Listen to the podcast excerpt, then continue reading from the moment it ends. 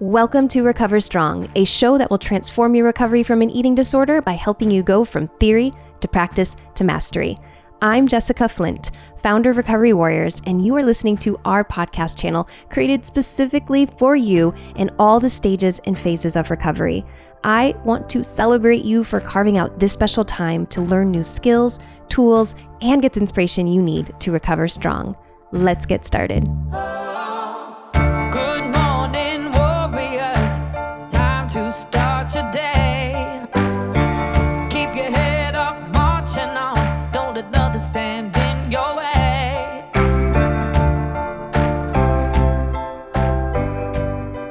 Warrior. I'm your host, Andrea Wells. And just like you, I understand what it's like to live with an eating disorder and be held back by body image struggles. The recovery journey is ongoing, and we're all in it together as we learn to embrace new behaviors and new thoughts day by day. Join me as I connect with eating disorder experts and thought leaders to give you the tools, resources, and strategies you need to recover strong.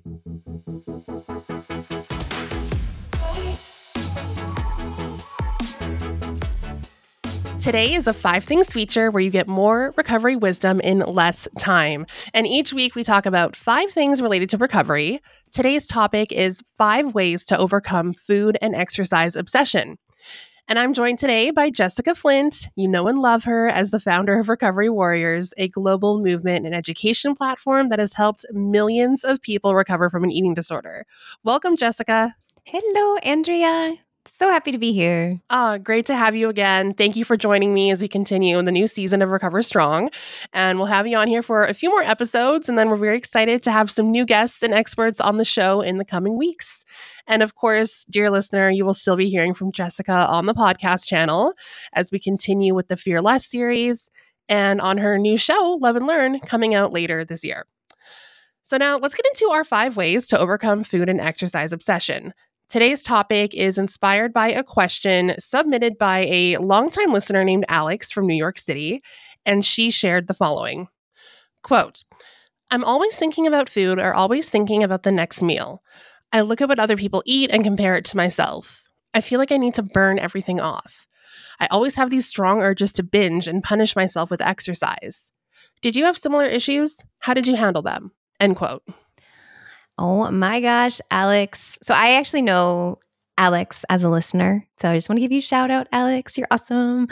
And whew, yeah, I mean, Andrea, that was like the whole, I would say like the, the eating disorder in a nutshell was all of these things, right? The mm-hmm. obsessive mm. thoughts. Like I'm talking obsessive uh, thoughts. Uh, so today, what we're going to talk about as we go through this is kind of getting into this idea like what do we want to be free of these obsessive food and body thoughts and exercise compulsions? So we'll do our best to cover such an big all-encompassing topic uh, which is just so uh, you know part of the eating disorder recovery process. But yes alex we we see you and we understand this. Yeah, I can confirm as well. I've been there too.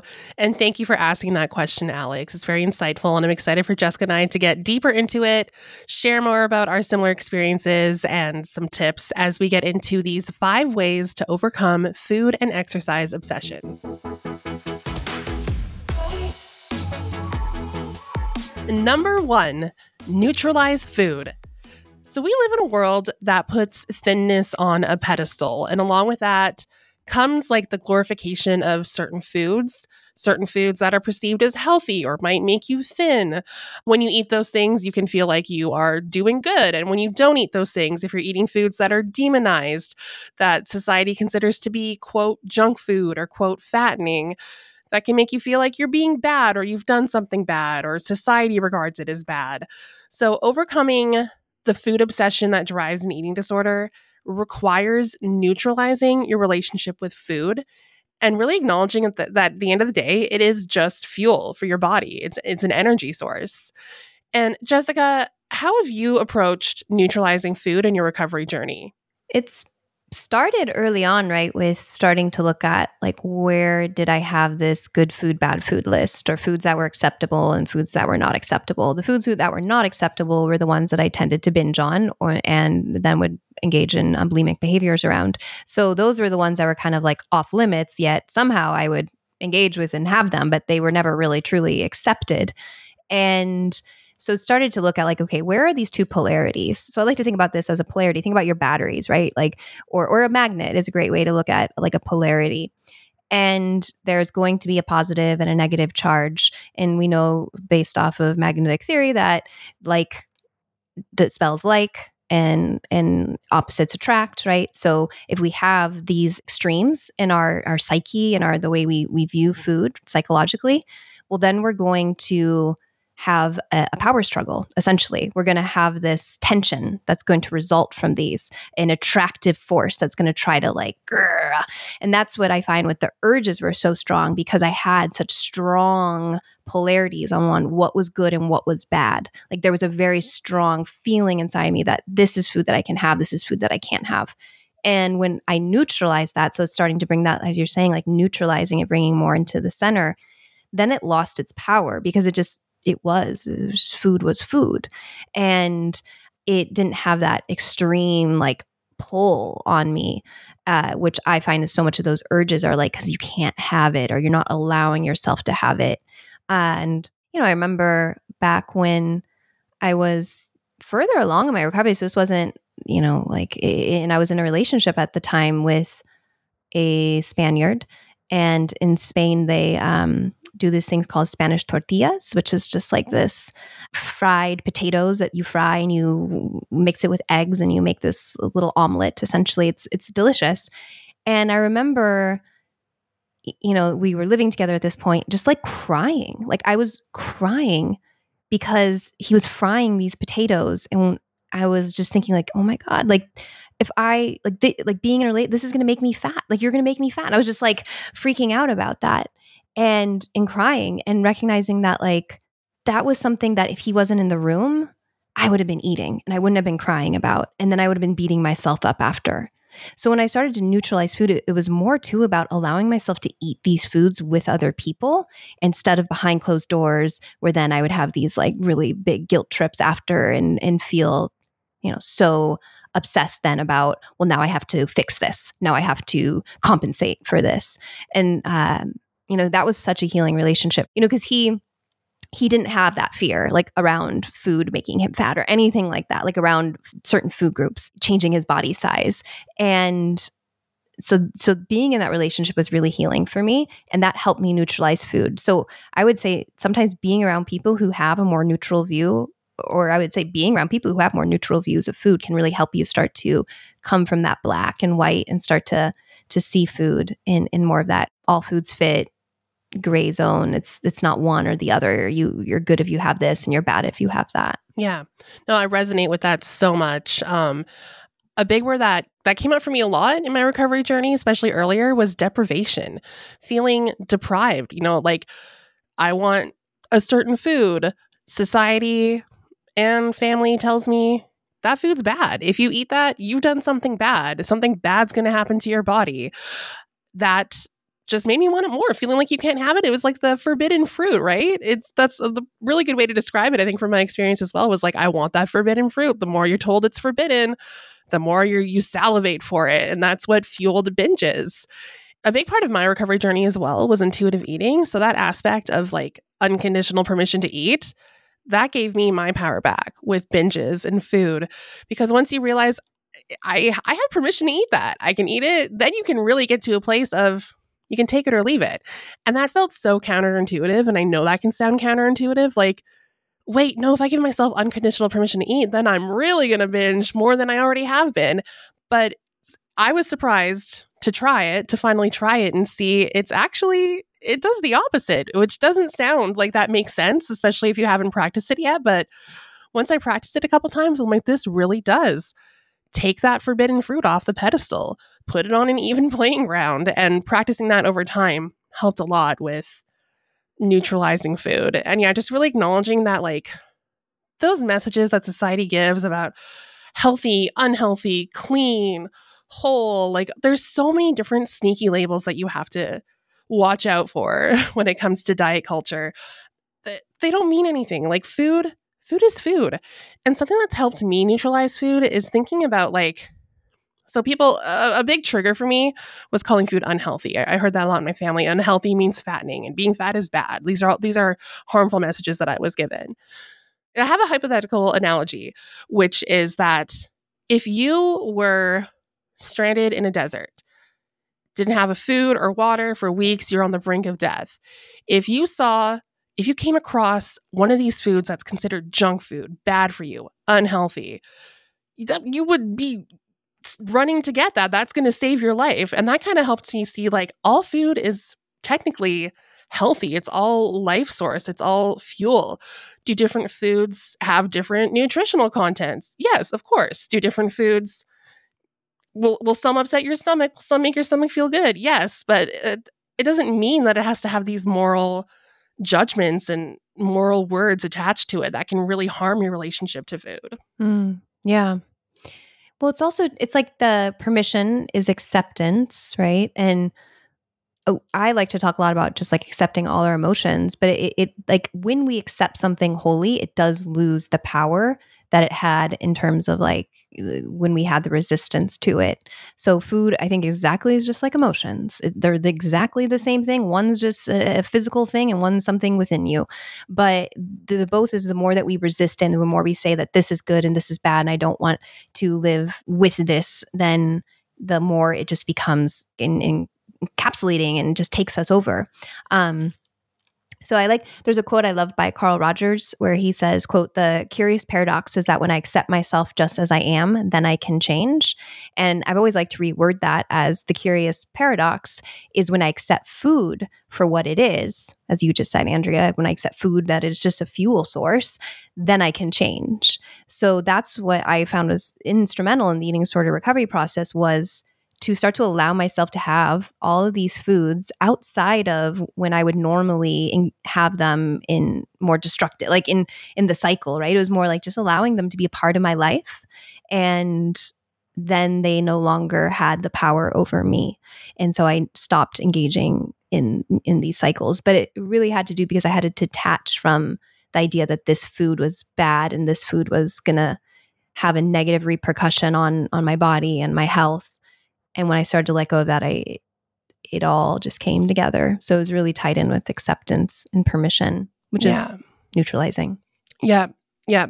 And when you really realize that all food is fuel, you need it like your body needs water, like your body needs air. It's not a bad thing. It really puts all food on a level playing ground and things change, just like the quote that you just shared. So, no, something called junk food isn't going to hurt you. What really hurts you is continuing to fight with yourself over food and obsessing over it. And neutralizing food is what brings peace. So, now let's move on to our next way to overcome food and exercise obsession. Number two, use mindful self observation. So, the definition of observation in mindfulness means attentively and non critically noticing your current thoughts, feelings, and surroundings. So, this mindful self observation can help you in combating food and exercise obsession. And Jessica, can you share a like hypothetical example of how someone may use mindful self observation in a moment of struggle around food and exercise obsession? Yeah, well, first, it's the awareness, right? So we want to draw in the awareness because until we're aware of something, we can't change it. When we do start to see, okay, wait, I'm aware that I'm having a compulsive thought or an urge, or I'm aware that I am judging my body. I'm aware that I'm judging what this person's eating. I'm aware I'm in comparison. So just being really high level, I like to think about this as like the scientist, like you're in your lab coat you're either going to look at it like you are a specimen under a microscope and you're just observing it, or you could be with the telescope, however you want to look at it, whether it's distant or just close up. But you can be more detached from what is happening, the actual circumstance and every like there's like this big storm. Also another way I like to think about it is like there's this big storm that's going on, right? And we see this when we look at hurricanes and we see the the meteorological weather map and we see like w- this big swirly massive clouds and the system and it doesn't really look that dangerous, right? You're kind of just like, yeah, there's a big white blob that it just is sitting there and then but then you see the pictures of people in the actual like hurricane and it's like whoa like their cars underwater like this is crazy and the like trees are blowing. So it's like when you start to use mindful self mindful self observation you're becoming more of that like distant like looking at the weather pattern from up higher and you're allowing yourself to see it from a, a, a more detached perspective. You're not in the thick of it. And when we begin to observe our thoughts, observe our urges. So this is regardless whether it's a food thought or an exercise thought, an urge to engage in a food behavior or an urge to engage in an exercise. The more we can observe without acting on it, this enlarges our freedom to choose how we want to respond. And so when we can just sit there and have that moment of peace, of clarity, of just starting to be like, this is what is, then you can start to work on some practices to self regulate. Because generally, when you're in such an obsessive and strong urge state, there is some form of dysregulation within you, uh, whether it's anxiety or just some form of emotional dysregulation that you're just not feeling safe and secure. And you want to be able to come in self regulate and self soothe uh, without having to engage in the behaviors in order to do that soothing and you can work on in this hypothetical situation you can work on just recognizing the boundaries of your body. And that can be challenging for some people but just just knowing like i'm in i'm in a body. I'm not i'm not dissociated. I'm in a body right now. And then you can ask yourself what is happening? What needs my attention right now? So these are just questions you can get curious. No judgment just like what is happening and you you talk about it in in a more of a detached like what is happening is i'm having intense thoughts of in doing this. What is happening is i can't stop thinking about this. And what wants my attention right now and that could be maybe an unmet need that you have an emotional need physical need.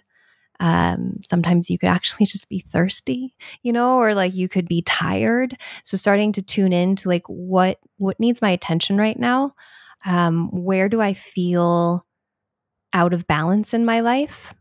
You can start to think about other situations, maybe interpersonal ones going on with your work or your family or your partner, just anything that is coming up, your friends that could be leading you to feel uneasy or impacted by with strong emotion. And and then generally you can ask, you know, what is asking for my acceptance? So all of this really ties into the when we look at self-compassion, this mindful self-observation is one of the one of the main components. There's three components of self-compassion. This is a is a foundational. So it's a cornerstone of it. Being able to now ask, okay, what what needs my acceptance, and or what is asking for it, what needs it, what needs to be accepted. The fact that I am someone who struggles so much with these thoughts uh, someone who struggles with obsession, struggles with with an eating disorder, right? That that even can ask for your acceptance. And then when we are in this mindful self awareness, this is then the best time to draw in loving words of kindness or just words of encouragement or showing that you are there for yourself. So essentially, when we can give ourselves attention, that can help soothe us. So you can then, you know, hand on your heart or any type of self soothing um, gesture, you can say, may I love and accept may I love and accept myself just as I am? Or what would it be like if I could accept life and accept this moment exactly as it is? Other things that I will say is like, darling, I care about your suffering. I care that this matters to you. Because also, when you look at it, these may be a little more higher level. You guys are probably like, but I care about the food. Well, like, we want to say, like, well, why does the food matter to you? Like, why does the food matter to you? And we'll get into these other things as we go through. But like, what what meaning have you attached to the food? That's the main thing. What meaning does the food have? Why does it matter to you? What what are you attaching this to? What what does this mean to you? And so the more we can find that meaning from a detached place, we, we can start to work with it and rewire it. And there's a quote I love by uh, Tara Brach. She has a, a book called Radical Acceptance, and she says, "quote Perhaps everything that frightens us is, in its deepest essence, something helpless that wants our love."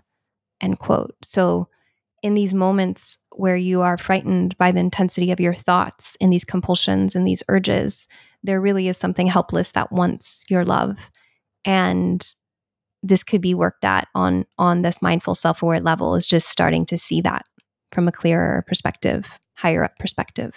Yeah. Oh my god. I'm thinking about back when i when i was really deep in my eating disorder and i'm thinking about how underneath it underneath it all really on the surface yeah it was stressed about food stressed about body but underneath it it was just wanting to be accepted wanting to be loved wanting to feel good enough wanting to have a sense of control there are a lot of deeper things under it. And thank you for breaking down mindful self observation. That was really helpful. And you always have such a beautiful way of explaining things. So thank you for that. And as we wrap up the topic of mindful mindfulness and self observation, um, I have a couple more tips to share. And these are things that have helped me as well using mindfulness and self observation in my recovery journey. And one is that realizing that these thoughts that you feel around food and body and the, the, the distress that it gives you, it's not an absolute truth. You can choose to not identify with your thoughts.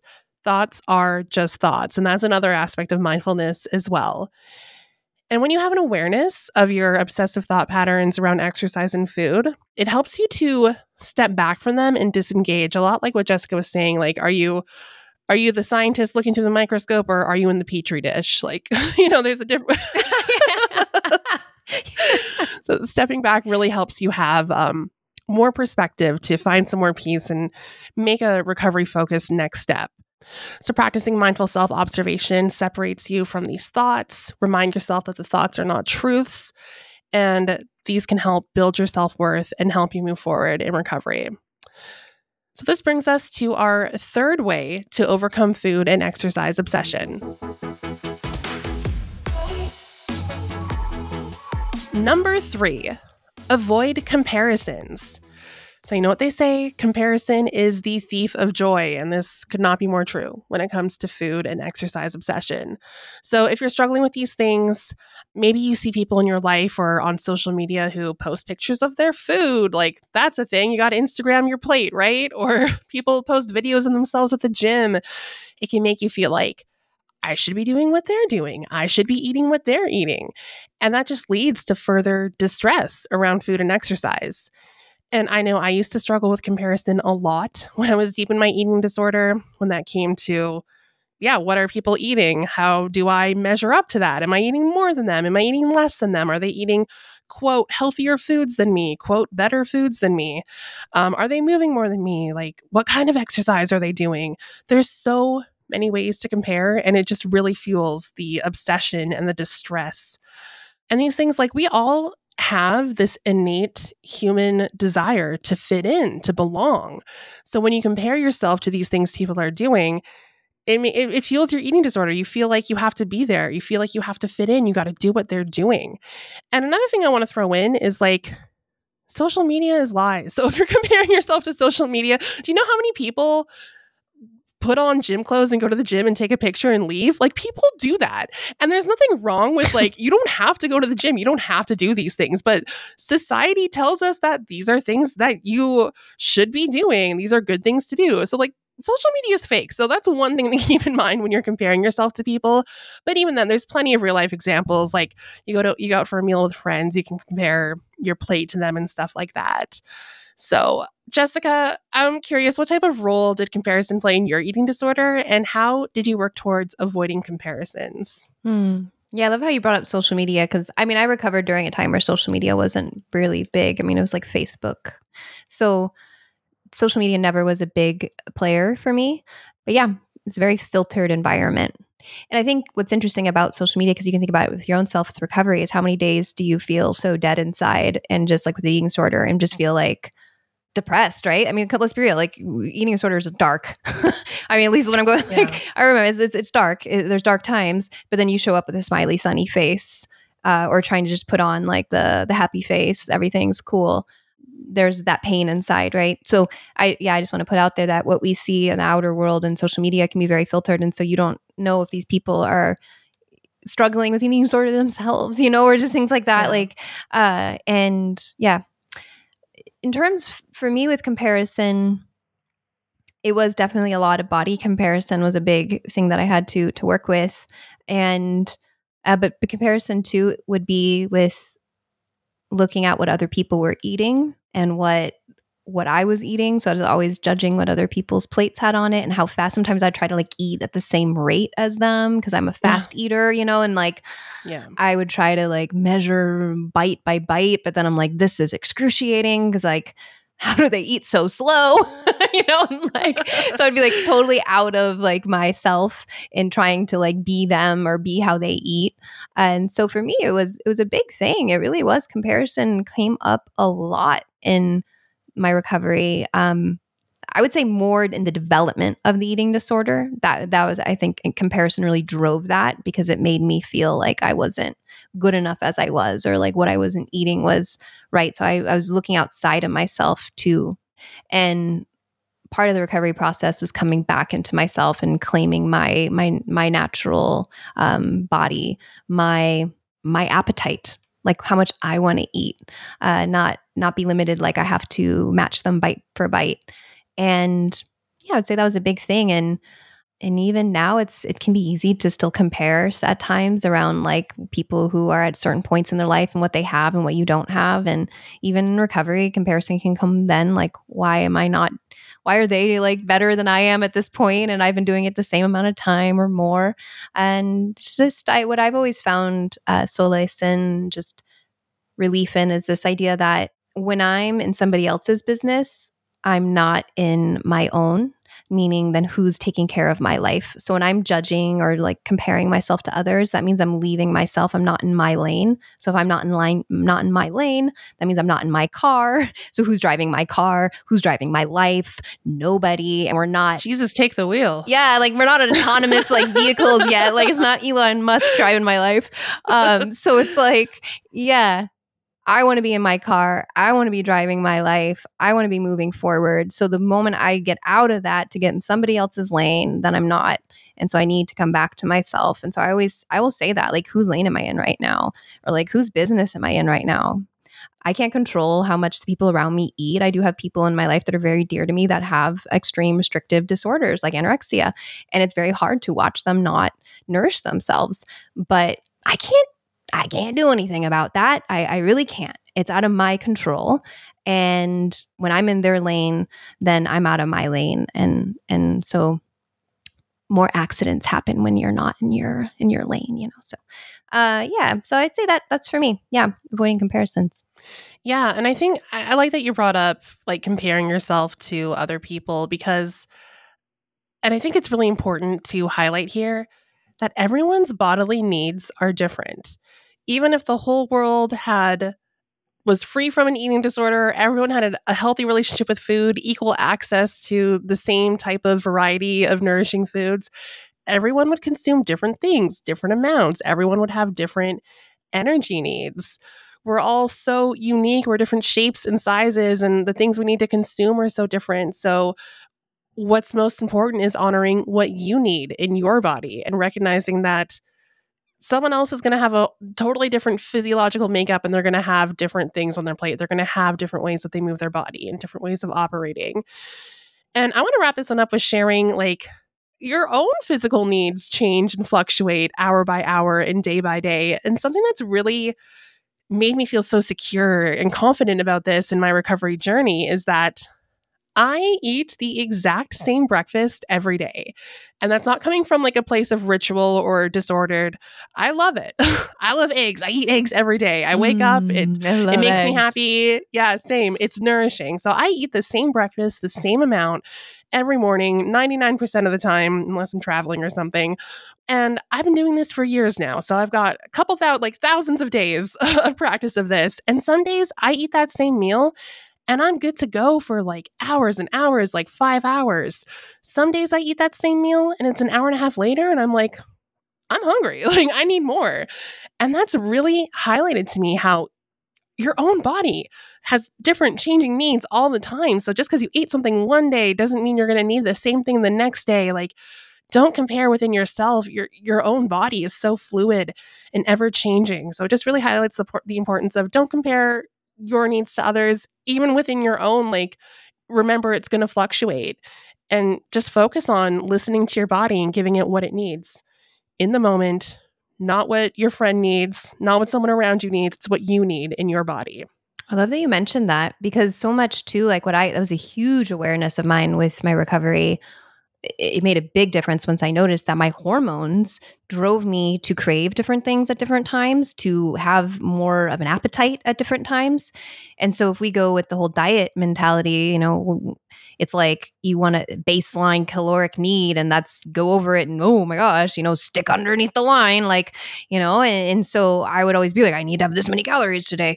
And whoa, no, we are like, we are not static. We are like just like the tides. We're not machines. No, yeah. We're human. We're bodies. Yeah. we're bodies. And some days it needs a lot more and other days like and so it's like I've, I've recognized that when I when I was able to hold that with like uh, compassion and, and not comparing, like you said, just to be like, oh, okay, today I had more, and yesterday I had less, or you know, and I'm hungrier now than I was the other day, and just being like, that's because my body is is ever changing and it's its needs differ day to day depending on even how cold it is or how hot it is outside like all these things. Yeah even if you laid in bed every single day and didn't move you would you would still have different needs. You you would crave different things you would eat different things and then you're going about your life doing different things it's always changing. So thank you for highlighting that as well. It's very helpful and I hope that this advice can help you, dear listener, and Alex with overcoming food comparisons. So, now let's move on to our fourth way to overcome food and exercise obsession. Number four, stay consistently fed. Now, this one can feel counterintuitive, kind of like what we talked about earlier with the uh, unconditional permission to eat it can feel so opposite of what your eating disorder is telling you.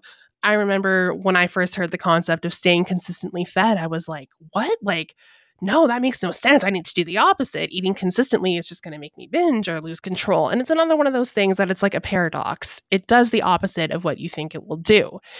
And the reason behind this is because nutritional deficiency and physical hunger are what drive obsessive food thoughts.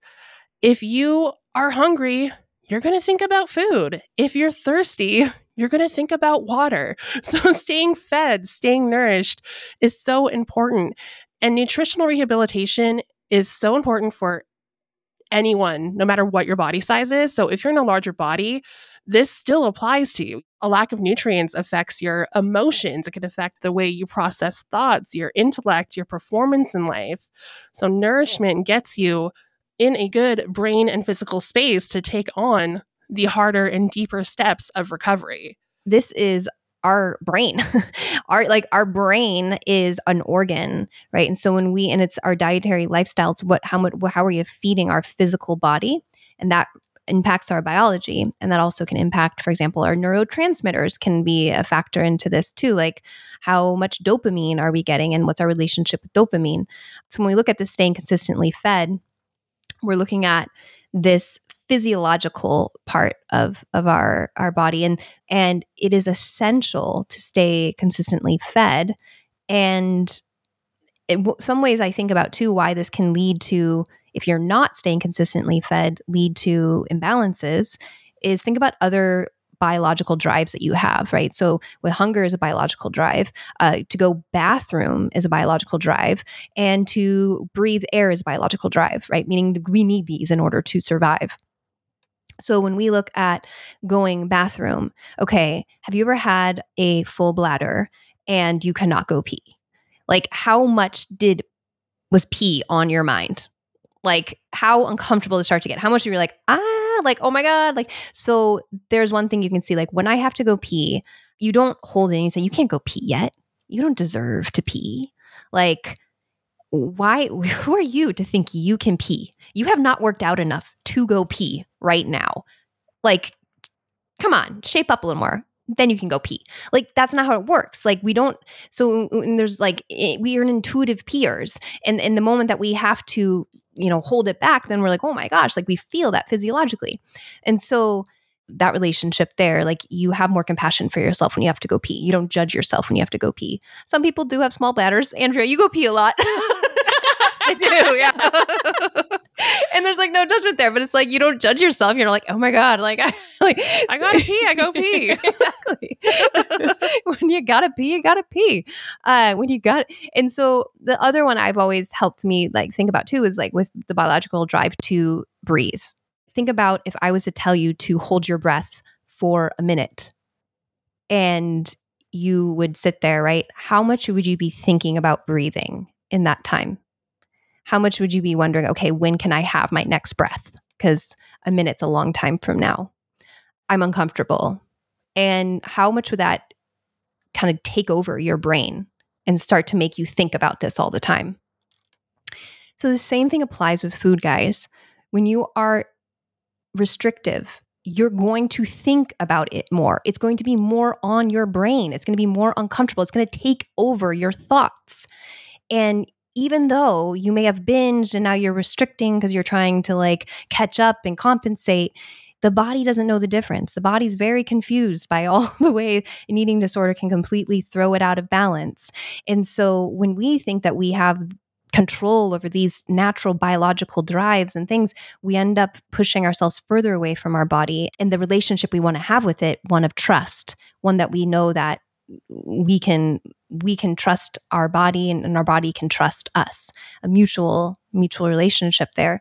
So by staying consistently fed it's a way of earning your body's trust because you're you're telling it hey i'm here for you. Hey you you you can have this. This is this is how we're going to keep ourselves going and this is this is our energy. This is our fuel source. We're going to keep it going.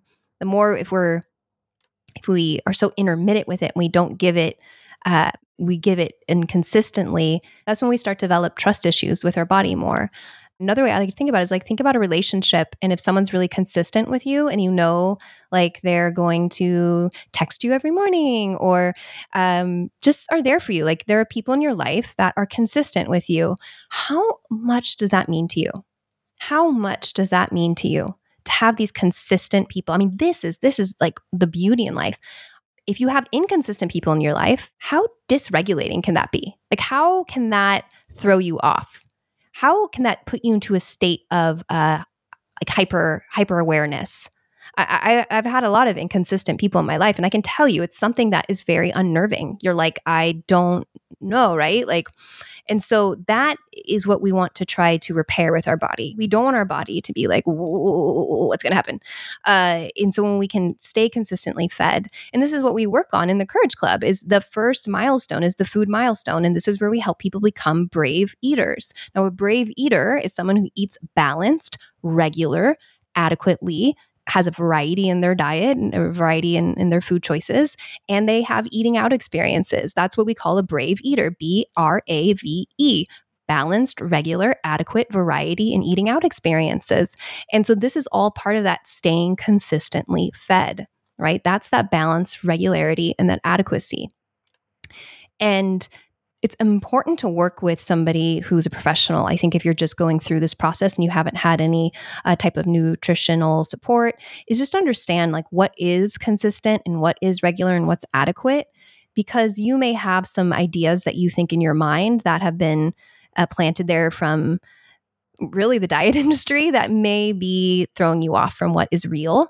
And I know for me, mini meals was my thing, right? Because that's what all the magazines told me. It was like, have mini meals. But I actually needed way more than the mini meal. What's a mini meal? A mini meal, like I haven't heard of that before. A mini meal was you have like five, like five. I mean, this is where you'd have like five small meals a day. Like another word for a snack? Yes. Much. It would like be the same amount. You're like your five mini meals always stay consistently fed. But that, that's what I'm trying to say is like that was like their thing. Like the dieting thing, be like stay consistently fed with your five snacks, Okay. right? but then I was like, whoa, no, like I need a meal. Like I recognize that now. Like as I'm, I'm now now I'm an intuitive eater. Like I recognize like I want a meal.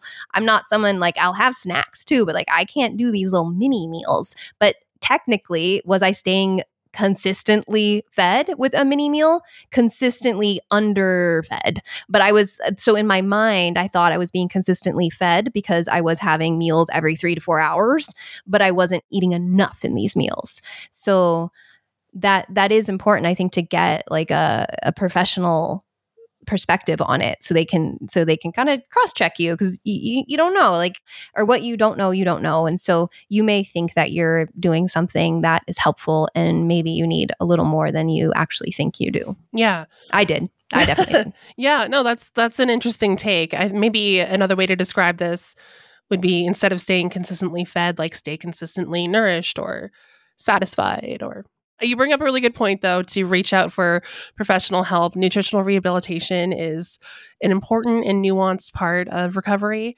And there's lots of eating disorder dietitians out there. I encourage you to find one who's anti diet, intuitive eating, HAES informed. These are really the best kind of professionals that can help you with recovering from an eating disorder because unfortunately there are a lot of dietitians out there who are impacted by diet culture. So when you're recovering from an eating disorder, try and find one that's more aligned with pro recovery, eating disorder recovery, uh, education and practices, and that will help you to take this even further. 100% So remember, staying consistently fed or consistently nourished is key to reducing food obsessions, no matter what your body size is. You're not exempt from this, no matter what your body size is. Even if you struggle with binge eating, staying consistently fed can help to reduce binges and help you heal. Food is fuel. That is our motto of the day. now, for our last way to overcome food and exercise obsession. Number five, embrace joyful movement. So, joyful movement means moving your body in a way that is enjoyable for you. And some days you may want to get your heart pumping, you want to get out there and be active. And other days you might want to take a slower, more leisurely approach to movement. Other days you rest, you don't move at all because that's extremely important too. Um, joyful movement has no rules and it's all about what's doing what's best for you in the moment. And if you're used to exercising or compulsive exercise in your eating disorder, you feel like you are doing it to burn calories or to compensate for what you ate or to get a smaller body. And the idea of joyful movement can sound so opposite from what you're used to when you've been struggling with an eating disorder. And Jessica, I know joyful movement is a part of your life because when I came to see you, we were driving around Austin where she lives and we like we passed by the YMCA like five times. She's like, there's the YMCA. I do my dance class there. There it is again. I love it there. I go to my classes there. Like she and she's always like, when we're working, she's like, I gotta go do dance now. Or she's all about joyful movement and she's talked about how fun that is for her. So Jessica, I'd love for you to share what your experience has been with embracing joyful movement after living with an eating disorder. Yeah. Oh my gosh. Don't even get me started on like Zumba and cardio dance funk. Like, I'm in love. Uh, the process, though, of of you know finding joyful movement recovery has been something that's been unfolding for me, and it continues to unfold because let's be real. Like when we're in this society, it's like we're we're always we're still going to hear messages about working out and exercise and it is great to connect with your body and to have movement and to feel empowered and to feel strong in your body. And I have always been an athlete. Like that has been an identity of mine for practically my whole life. I love athletics. I love mm, being sweaty and like going out there and feeling strong. And so when I can start to put that especially in the recovery process, it was starting to separate that though from calories and separating that from something I needed to do in order to earn food or if I ate, now I have to go work out. There was always kind of this if then statement. If I do this, then I do that. And and when you start to embrace the joyful movement, you separate that it's no longer about what the activity does for you like in terms of burning calories. It's about what does it give to you in terms of feeding your life force. So when i go to a dance class i, I say it's like for me it's like my therapy time. I'm going to that dance class and i'm just going to be a little light beam of love and just allow joy to pour through me and out me and just all over the whole whole ymca but th- that like for me is like wow you know? So finding something that is joyful for you in some ways you can find is maybe some look at what you liked when you were little like what what were activities that brought you joy. And it really is about this like childlike nature if you can find that just like that you feel like you are enlivened by this that it's it's fun. Um, i know one woman that i worked with in you know she would go on bike rides with her her kids. And before that was not considered you know quote unquote good enough for her because she needed to work out and meet a certain like number of reps and cardio and, and she would do that instead of going with her daughter and going bike riding with her. And so she realized wow like you know what? I have to do one or the other because i don't have the time to do both but you know what's so much more meaningful for me and joyful is going bike riding with my daughter, not being in my basement doing all these reps. And, you know, and so when we start to bring joyful movement in, it can be something that we invite others into our world to do with us. I found that yoga was something that was a joyful movement for me. And you know, you have people in your yoga class and with my dance class, I have all these people that I, you know, high five and I get excited to see and everything. so there's this opportunity for you to connect with others, connect with your body, connect with your your just this joyful nature within you that isn't as you know set on the time and set on the reps and set on how many calories you need to burn and i just really encourage you to to try these these types of activities out i don't think it's ever this like light switch on off like all of a sudden you just go from the way your exercise you related to exercise before to all of a sudden just being like now i don't equate like it, there's a there's like this kind of transitional phase that you go through with it um where you still may struggle to think about well how many calories did i just have if i did that? So it and what, why i'm saying this just to not judge yourself that if you're like trying this joyful movement out and you're still thinking about calories and all of that it's, it's just it's this this process that you kind of naturally just transition into over time and finding ways to have more fun and be embodied still can can be a great way to to work on that. So for me, it's dance. I actually know that Alex, the listener who prompted this question or inspired this this show, you know, she loves to dance. So Alex, uh, how can you make dance be something that you can turn to as a pro recovery, joyful movement activity? Yeah. No, thank you for sharing that. I'm going to share some of my journey with movement and going from harmful toxic ideas around exercise to more joyful movement. And one big thing that has helped me is a discerning question, which is Would you still be doing the exercise that you're doing right now if you knew 100% for certain that it would not make your body size smaller? Mm. And that helped me really discern what is and isn't joyful movement. And much like food, I had a very like moralized view of of exercise. I have a dad who's still to this day is kind of a gym nut. He's always at the gym and always talking about movement and if you're if you're exercising, you're doing something good. If you're not exercising, you're doing something bad. So it was moralized for me much like food was.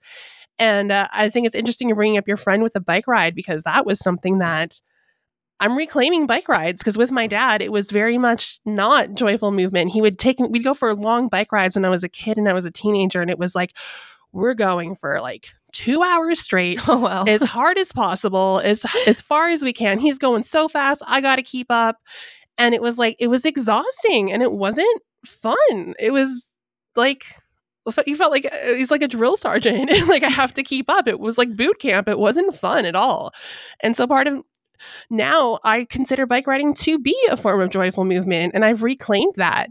And I'm so glad it's fall now and it's cooling down because I live in North Carolina and the summers are like hell on earth hot and humid and I do not go bike riding and I'm like, yeah, it's bike riding season again. I can get back on the on the city bikes that I rent and go around and that eh, that's just so freeing to me and I go at a comfortable pace. There's no rush, there's no one to keep up with. It's just I feel the breeze go through my hair. I'm not thinking about calories, I'm not thinking about my body. I'm just thinking about being out in the world. And there's a big like you kind of mentioned the social aspect. Like I'm a social person myself and part of my joyful movement is just getting out in the world. It's really about connection and being social first and then the movement comes with it. Like bike ride with other people or go out for a walk. Um, that's been that's been my journey with it, and I'm still. This is still one thing like that is much more a work in progress for my recovery journey. I'm still rebuilding my relationship to movement. I'm still reclaiming it. It was very kind of traumatic. Like I had a lot of like I, am mentioning my dad here, and you know he used to take me to the gym when I was a kid and when I was a teenager, and it was just it was it was, it was really harmful. um, like I, I'm getting kind of like weird. Like my tone's kind of weird now because I'm I'm not really sure how to articulate it. It's like it was complicated and it was it was upsetting, and I'm still working through it. I'm still reclaiming movement, and it's been really exciting to do that and know that yeah, movement is just about enjoying the world. It's about enjoying life. It's about enjoying people and connection, and the movement that we do with that is just it's part of the fun. And I have connected with a group where I live here in Raleigh. They're called um, Current Wellness, and they're like a body liberation gym, but they call themselves a movement studio. and they have like, like intuitive eating counselors. They have they're like fat positive, size inclusive, body liberation focused. And I've like I have not done a class with them because I'm still healing my relationship to being with a gym environment. Even though I know that this would be the safest gym environment I could go to emotionally, I'm still working through it. But I've connected with them like they do hangouts outside of their movement studio, like in parks or just casual hangouts. We go out for dinner and just connecting with that group has been so exciting. And I'm like, I'm putting this out there because I want to stay accountable, but I think I'm ready soon. Or if I'm not, I'm making the decision to be ready, like we talked about in Fear Less recently. Um, I'm I think I want to do a yoga class there for the yes. first time. And, I, and I've got some friends there and I've made some connections. I'm getting to know people. So I'm like, this is another step and I'm really excited to to do this. So this is another thing that I'm still kind of like on shaky ground with a little bit and getting my sea legs and, and em- embracing movement. But um, I'm excited to share that, and I'll keep I'll keep the listeners updated about my my journey with that. There. I love that. and that was so important what you mentioned about like the motivation behind it. Like, would I still be doing this if a, my 100% certain that my body size would not change as a result? And and so that that's a great question to ask. And you know, I remember back when I was at the height of my eating disorder and I was, you know, doing all the things in terms of the gym and I and I was that's when I had the most injuries, like that's when I was the most like I wasn't in the best all I can say is that when you embrace joyful movement, just be really awesomely curious like surprised about how amazing your body can respond to new types of movement that aren't as aggressive and as aren't compensatory and trying to really push yourself so hard. And for all my athletes out there, I hear you, I see you. You can still have joyful movement and still feel and be an athlete. And it's just it's just a different relationship to yeah. it. Um, yeah. Oh my god, I'm excited for you to to go to your. And that's one thing I like about my YMCA too. Is like there's all body sizes and shapes and ages there. Like I just love that. Yeah. No, I'm so glad there's safe places like that that exist for whether you have an eating disorder or not. I think it's so important and it's I'm I'm really happy that you have that and that I found that and we'll keep embracing it. And I also want to throw in on this topic as well like it's okay to take a short break or an extended break from exercise and movement if you need to. You don't you don't have to move. It's okay to not move, especially if you are struggling with an eating disorder and you're struggling with exercise obsession. It's okay to take a step back and reevaluate and get grounded again. Like you don't I, I just wanted to throw that in there too, because I think sometimes it can be important and necessary to take a break from movement depending on what you need in your journey. I know I needed that for a while and some other people might as well. Yeah. I did very light walks with my dog, just to, like walk my dog, but just like around the yeah. block, like very light walks. I mean, I did that for years. I, I had to. Yeah. I had to repair that relationship for me. Yeah. Yeah. Yeah. Years. It can take years. It takes time. Absolutely. Well, thank you, Jessica, for sharing your experience with embracing joyful movement. I think this has been um, a fun one to talk about, and that wraps up our five ways to overcome food and exercise obsession, which is based on a question from Alex in New York City. Thank you again, Alex, for your question. And to review, our five things are number one, neutralize your relationship with food. Number two, use mindful self observation. Number three, avoid comparisons. Number four, feed yourself consistently. And number five, embrace joyful movement. Awesome. Thanks for the question, Alex. Well, my warrior friend, thank you for having the discipline to listen in. If you found this episode helpful and know somebody in recovery who could benefit from its inspiring message, please share this show with them. It would mean the world to us at Recovery Warriors if we can get our cause out to more people struggling with an eating disorder. So, if what you heard today was helpful, share the show with another warrior or anyone on your treatment team. You can do this directly from your podcast player or send them over to recoverywarriors.com.